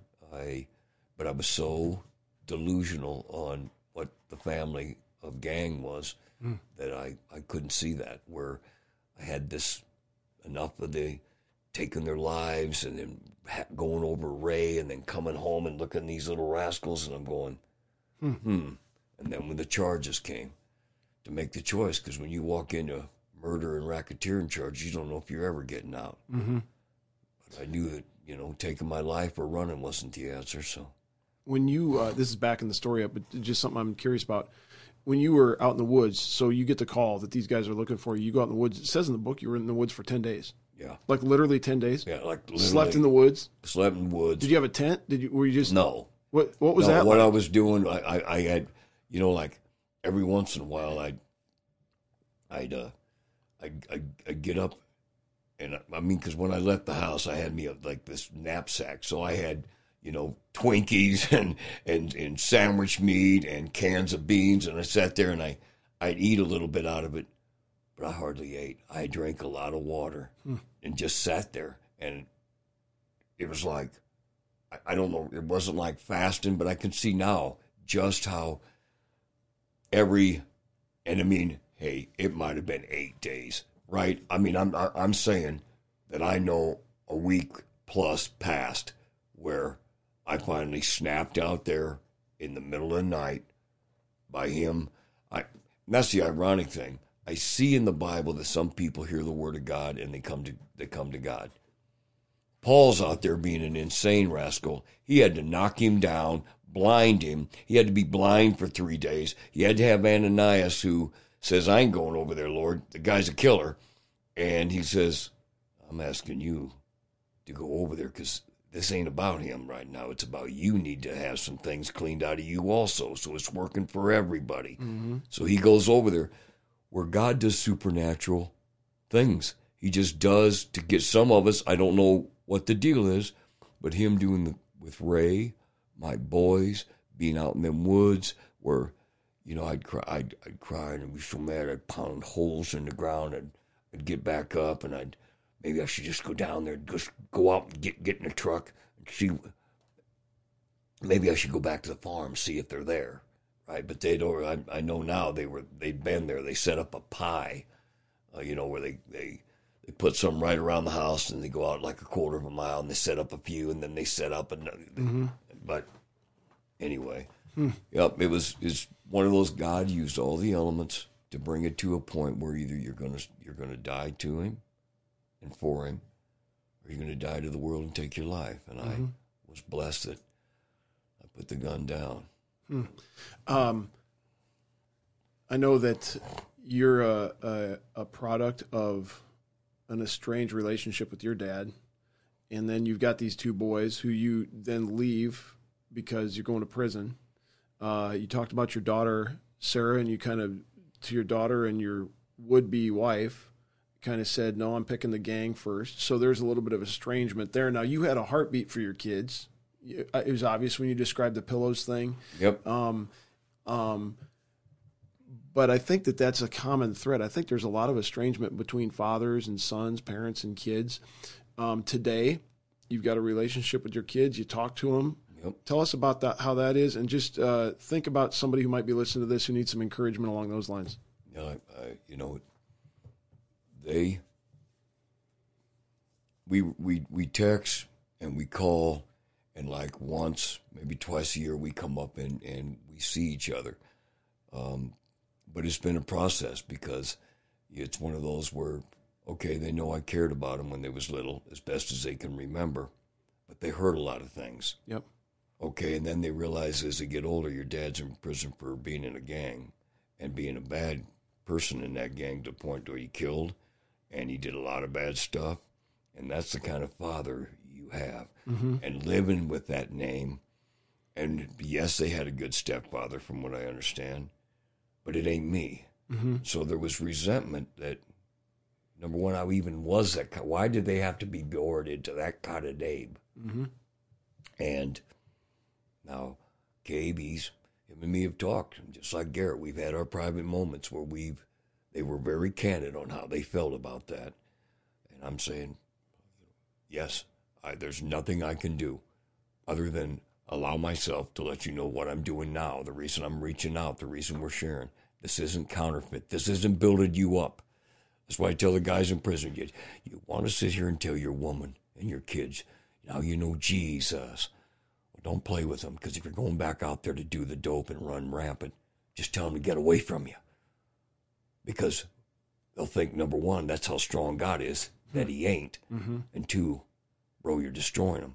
It's because they get out, six months later, they're chasing another skirt, they're doing dope, and they're back in prison, they're in and out. Make a decision. So it's like I told them, I'm telling you, and I want my actions to speak, I'm here. I'm not going back. I believe in this, just like I used to believe so hard in my gang. I believe in this to the point that I'm sacrificing and I'm committing, but you'll see this. Mm-hmm. And so we worked through that baggage as best we can, and one, he's in a good company, he's in the H R department, and Cabe, and he's, uh, his heart's really, uh, you know, he's, uh, uh, he notices uh, the wall, the, the trees and the flowers, and he's big old boy, and he likes to do a little martial art, but he's, you know, he's he's he's pretty freelance on just not taking life too serious. Now, Garrett took it real personal as far as, you know, they told him that name will keep him down. Hmm. They shouldn't. I mean, it was what the worst thing they did was tell him that, because what he'd done on his side was he went in the military. Mm-hmm. He gave ten years in the National Guard, became a sergeant, a recruiter, started working with men. And then he, eight years ago, tried to be the executive judge for the county, take the good old boy stuff out. Mm-hmm. And he got shut down, and the, some of the law enforcement said, you, uh, yeah, he has to register. The first time I said, yeah, you, uh, you Gruber, hmm. isn't your dad such and such? And he goes, well, I ain't my dad, hmm. and I'm not going to be defined by him. So this time he ran, and he won. He's, and like he tells me, you ever think you'd see the day when it would be Judge Gruber? And I'm going, no, no, I don't, dog. So, you know, and, and we're talking. And so, you know, that's, it's exciting. It's exciting. I, I share with my daughter, and I love on her, and she's out there working on some things, and some still working on some personal things pretty heavy. But um, we communicate, we share on the phone, we get to see each other, and that's something as I'm getting older, I, talking to Joy, I want to be able to, to get back down there. I haven't been out down there since I left. And I want to down go down to Kentucky? This, yep. I want to go down this year. I want to, I want to see them in their environment. I want to see uh, where I once was. And, hmm. and uh, I want to be able to go out to Arizona where my grand, where my grand, grandbabies are, and my great grandbabies, and uh, see them and get to know them. That's you where know. Your daughter lives? Yes. No, my daughter lives. That's where she was living. Now she's living in uh, Arkansas. Okay. Yeah, but my grandbabies are out there too. So, what a yeah. what what a story that God has woven. Uh, want to wrap up by talking about Essential Instruction. Okay. Uh, it's a ministry that you lead, and uh, how does that tie to the Lincoln Center, the church that you've got out in Grundy Center? You were talking about. Just kind of uh, tell us what Essential Instruction is. Well, like we said before. Uh, Essential Instruction's mission is the wellness uh, and safety of the community. We do that by having less victims, and we do that through the, the truth of the gospel, uh, that redemption, uh, being able to take broken lives such as myself and place in the velocity, uh, the, the strengths, the gifts that you've been empowered uh, to be able to serve God. And we talk. I do classes. I go uh, used to go into prisons a lot. Now I'm going to the training school quite a bit. And I teach uh, the Power of Choice eight-week course, and then second one is the uh, leadership development, where it's about spiritual boundaries. God's got a whole format of things, just like if you want to get strong on the iron pile, here's a, you go to somebody that you can tell lifts, and you get it. Now, it doesn't do you any good to walk by that piece of paper. You got to commit to it, and you can't do it for two months. You got to do it for a long. You got to do it for the rest of your life. You want to see the changes. Yes, you'll see some change. If you do it once a month, you see a lot more if you do it twice a month, five times a week. So it is with the Word. So we talk about commitment, dedication to being a disciple. And they, and then I do a church service on Sunday at the training school. But again, like they say about the classes or the church service on Sunday at the training school, or we have the Lincoln Center now. It's called Essential Instruction Freedom Bound. It's right off Highway fourteen. Uh, you, you'll see a sign. Uh, it says three miles. We got a great big brick church. We do services at nine thirty in the morning, but people say, it ain't your mama's church. And it's not because we're doing something crazy. It's just that, you know, I'm, I've never uh, been skilled by going to some college or church uh, doctrine to uh, talk about the Word of God. What it is is the Holy Spirit allowing us to open up the Bible and saying, when he says, I want you to be strong as a good soldier in Christ Jesus. Now, he's, why would he say be strong? Unless there's a reason that I need to hear it because I want to be weak. I want to make excuses. And then what am I supposed to be strong in? And that's Christ. Let's take a look at his pattern of life, his commitment to the cause, his having days where he said, how much longer I got to be here? Days where he knew people were going to betray him, but he didn't quit washing feet. And so there's, and a soldier. Soldier's one that knows it's about not just about you. It's a team player. It's commitment. It's about giving for the better good, taking into your resources and realizing those resources came from him. And that being able to pour out, you get poured back in. So we tear it down a mite more than just giving a talk and saying, here's some scripture to go to. We mm-hmm. So it's different. It isn't for everybody, but we've been doing this now for I've been out six and a half years. The ministry's been going for about five and a half years. Uh, it's just funded by donors? We exactly. We have a website, essential instruction dot org, and uh, people donate there. Uh, they found out at the church because I've got uh, people that say, you don't take an offering. I said, that's right. I'm not going to speak up here and then somebody go, this is, now give me your money. I said, we ain't playing a dog and pony show. You feel cold in your heart and you know it's from God, not from me, mm-hmm. that you haven't been manipulated because of something you heard, then you can go to the website and you can put in or you can send it to the church and, and we'll get it in the central hub. I'm excited. I'm excited because uh, one of the things that we talk about is not becoming a program. Uh, church is called family, right? We don't, and, and it's not because church is a bad word. It's just want the attitude and concept. Mm-hmm. A family, because I don't care who you are. If you go to a family reunion and all your people are there, because um, some people, well, church, I just don't get along with everybody. Listen, you go to a family reunion and all of you there by three in the afternoon, there's always one that's always got his mouth running, probably been on the too many drinks, and you want to stick him in the trunk of a car. And that's family. So don't expect to be any better at a church where everybody's there. Anyway, we're all misfits. We're all broken. Yep. And the glue's God. And so, yeah, I invite anybody uh, that uh, my number's five oh one, seven six two, five five six oh. You can go on the website, essential instruction dot org. Um, come out to the Lincoln Center at nine thirty in the morning. Come out at nine, have a cup of coffee. Or, I'm going to come out sometime. Yeah, come on out and take a look at what we're doing. You'll see that it's, it's in its infancy, right?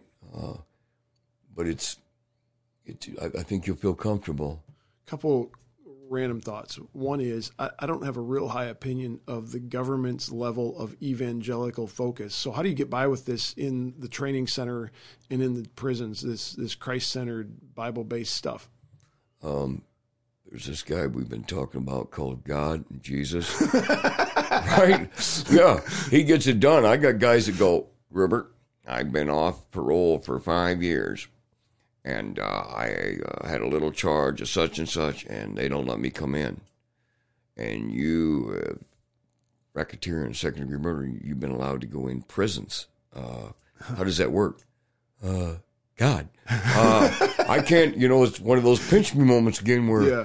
People get it that I'm being a small vessel that's helping the recidivism rate go down a bit, yep. Less victims, right? And so that's how it's occurring is people say, hey, what you see is what you get with him, but it changes. Not everybody's kumbaya, but it changes yeah. some of the dynamics of ugly here. So I want him here, leave him alone. And that's, again, I give that glory. It's not me. Yep. It's him.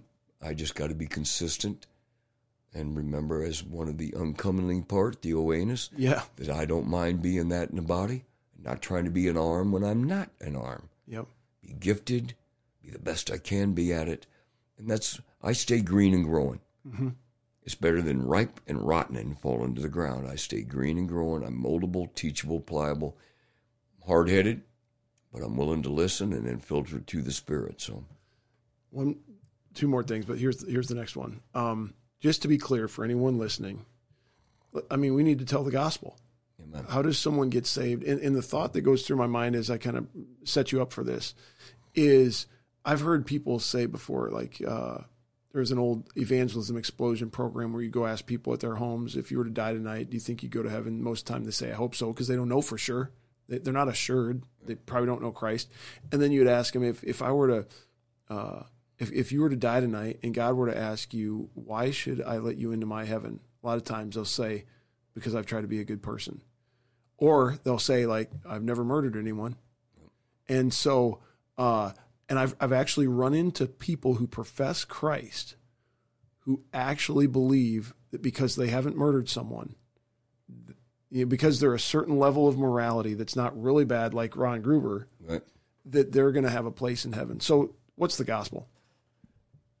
To me, it's you got to decide that you really want to invest in that, in the Word. Because what I'm getting at is I can, like, that person believes he can go to heaven because he hasn't killed. That's not in the Bible. Hmm. See, they're taking it second, third, fourth hand. If your life has value and it's priceless according to God, or if you want to go off you, what about your family? What about somebody you care about? If there's something that you care enough about to invest in really finding out, try to prove him that he isn't there. That means, yes, you can talk to you. Yes, you can talk to me. Go back to the Word. Read a little bit and say, okay, if you're there, talk to me. What does it take? What does it take for me to be able to take this this this desire for, whether it's an addiction, whether it's the, the pain, what what is it going to take for me to, to operate through this? And the Lord's, like he says in James, if you don't understand, ask me. Mm-hmm. I'll give you the understanding. And a lot of times it's going to be very uncomfortable. It will not be convenient, because that isn't who we serve. So, because I know the bedrock is my belief in Jesus Christ, that God left heaven, everything perfect, came down here, walked an example, and then he commissioned and said, now I want you all to go and teach and preach. And when he does that, most people go to Matthew and go, here's a great commission that Jesus said, go and lo, I'll be there with you to the end, and baptize in the name of the Father, Son, and the Holy Spirit, and make disciples. Well, you can't make what you ain't.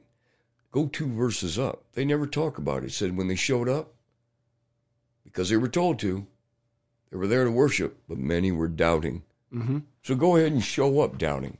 Mm-hmm. Not to, because showing up means you don't doubt to the point that you're saying there ain't no God. Start reading it for yourself and allow yourself, even if it seems mechanical, to say, all right, I'm committing to this.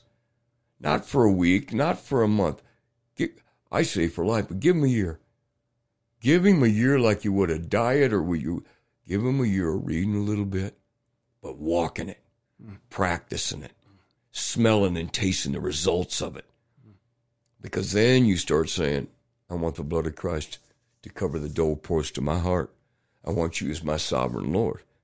I don't want to say a bunch of words to people. I want to live a life that's about peace and healing. I don't want to destroy you anymore. And then you stay commissioned to that, and you start finding people that are like you. They start coming next to you, and you start encouraging. And that's the, that's family in Christ. And so, you know, we can all agree that it's giving your life to Jesus, and it's about, you know, the truth of his sacrifice and resurrection, but it's the walking. Mm. You had the, again, Luke uh, chapter ten, where he goes, uh, here come a Christian. Uh, he was a priest. He seen a guy on the road and said, obstacle, ain't none of my problem. Then here come a Levite, which again, Christian, another, another whatever, priest, whatever.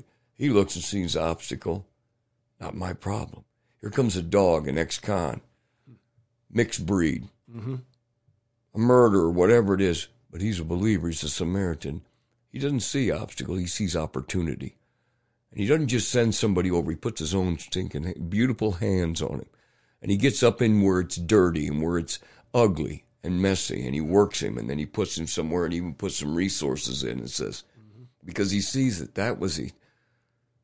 That may be inconvenient, but that's God. Mm-hmm. And so it's doing it. Even if it feels mechanical, do it. Get around ones that ain't playing the game. They're walking it. And, yeah. That's good. Uh, essential instruction dot org yep. is where they can find it. w w w dot essential instruction dot org Uh, there's, like I said, uh, uh, there's a website. You can contact us. There's a place to donate. We're going to be upgrading it because... You got a Facebook page, too, I think. There, there's a Facebook. Yep, and I'm not real good at that, but I, I get on there and check that and I put stuff on there now and then. I'm starting to do more, and then I've got somebody's going to come alongside me. We're going to change a lot. Now that you got a wife, she can help you, right? Well, she, exactly. She does, too. She puts a lot. She comes over and makes sure that like we clean the church ourselves. We make sure everything's ready. Uh, she helps me out at the institution with work with the youth, and you know, she's pulled right alongside, yoked beside me on this deal. Do you got a watch on you or a clock? Yeah. Do you have any idea how long we've been going? No, it's an hour and thirty-nine minutes, and this is some of the best stuff that I, that I've heard, and I'm so thankful for you being here. Yeah. Um, I'm going to have you close with prayer, and I want you to specifically pray for the folks that are listening to this, okay. that are either believers who need to grow and get more committed. Uh, there, I love that line in your book. When you're giving your life to Christ, you say, you're my uno, you're my boss. Yep. That's a gang word. Yep, uno, jefe, number one. Yep. Um, yep. So Christians who need to make more of a surrender to Christ as their Lord, or non-believers who might be hearing this, who are going, man, this guy's talking about something that I'd like to have. Before you pray, this is the last thought I, I just want to mention and maybe get your comment on. Um, You know, you're coming to the Cedar Falls Bible Conference this summer. Yep. And I was thinking uh, a few weeks ago, if you were to make a list, back up the clock forty years, fifty, sixty years, whatever it is, and make a list in order of the people in Cedar Falls who are most likely and least likely to someday speak at the Cedar Falls Bible Conference. I mean, Ron, you'd be near or at the bottom of the list. With a, with And and here it is. And it's not just some token thing. This is because you understand the gospel. You have a passion to call Christians to be more committed. Uh, you've got a story that will inspire non-believers to turn to Christ. And who but God that's can right. do that? No one. I mean, that's that's where, like I said, I can't go back I, because I, I'm stupid, but I know too much. Right, in the sense that there's been too much happening. I, I can't call it a coincidence. They're God incidences. And they've pearled it together where, and I know that I'm allowed to live until he's going to take me to be able to be useful in this body as the part that I am to those that will get it. They'll get it because it they can, they can relate. I got credibility with them because I've been in that trench with them, and we're crawled out of the toilet. I'm not eating out of the toilet no more, you know, so. Go ahead and pray. Father God, Lord of life, we do. Uh, we just first acknowledge your presence here right now. And we thank you, Lord. We thank you that you didn't give up on us. We thank you that there's an ability for thee. You look at us, and you don't see all the carnage. You don't condone it, minimize it, excuse it, but you don't see that. You see a son. You see a daughter. You see an ability to, to be able to take that which the world says is is expendable and useless, and, and, and, and you produce life out of it, Lord. Only you can create life from death. And so we're acknowledging you as, as our Lord, as, yes, as our Uno, the top coach. And so, Lord, that being said, we do. We, we pray for those listening today. We pray that if they give their life to you, but there's been this this uh, stagnant, there's just been this dark spot that's flowing around in them that allows them to make excuses or not to grow in the areas of the challenge it is to come out of the comfort zone. Lord, encourage them today that, that, that, that there is a war, and that the best the best invention's death, that you've created so that we can squeeze life today. We can squeeze life. Looking in the mirror, being able to see ourselves as priceless, that we have a purpose, and then be able to take that that spirit, that that that toxicity that's that's within all of us in the flesh and be able to cast it enough to the left by your power to, to pour into people, to show them compassion, to show them self-control, to show them the love of God, not just speak on it, to encourage them, Lord, to rededicate in a way that allows the Holy Spirit fire to reign. And for those that they've been searching but really doing it half-rump, or they don't believe, but these are just kind of stories like Santa Claus or the Easter Bunny. We ask for the kind of revival in them, the kind of God incidents in them that allow them to be drawn to you, Lord. Be drawn to you as a good medicine, be allowing them to, to commit in a different way, to say, okay, I'm not going to try because trying's lying. It's coming after you, Lord, that they'd be inspired today to climb out of the toilet, to be able to, to walk in a, a newness and like the water, be patient with themselves. To be patient, but not to make the excuses, not to make the excuses that keep us separated from you. Again, I thank you today that, uh, that there's an ability to have Matt even called by your your power to, to have me here, and that it isn't about anything we're doing uh, called a podcast or Christian Crusaders or Essential Instruction or Freedom Bound Church. It's about you. It's about you. Those elements are exist inside this, but it's about you and your ability to teach us how to really forgive ourselves and to love. So, Lord, we beg you as we close. We do love you, but teach us how to love you more.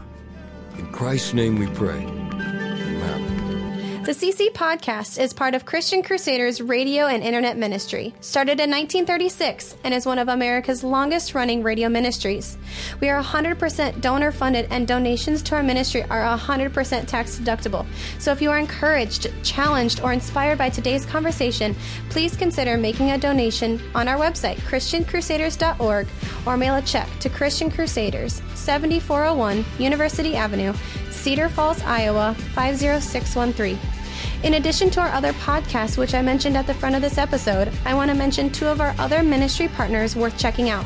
First, the Cedar Falls Bible Conference, equipping believers with the truth of God's Word since nineteen twenty-two. Visit cedar falls bible conference dot com for free access to previous conference content or for more information about upcoming events. Second is Power to Change Digital Strategies, an online ministry partnering volunteer Christian mentors with people around the world searching the internet for answers. If you or someone you know could benefit from an anonymous online conversation with a caring Christian adult, go to issues I face dot com. Or if you would like to be a volunteer Christian mentor, please visit p two c digital dot com. That's the letter P, the number two, and the letter C, digital dot com. See our episode notes for details and links. And remember to subscribe, leave a five-star rating, and write a review. God's richest blessings to you, and thanks again for listening.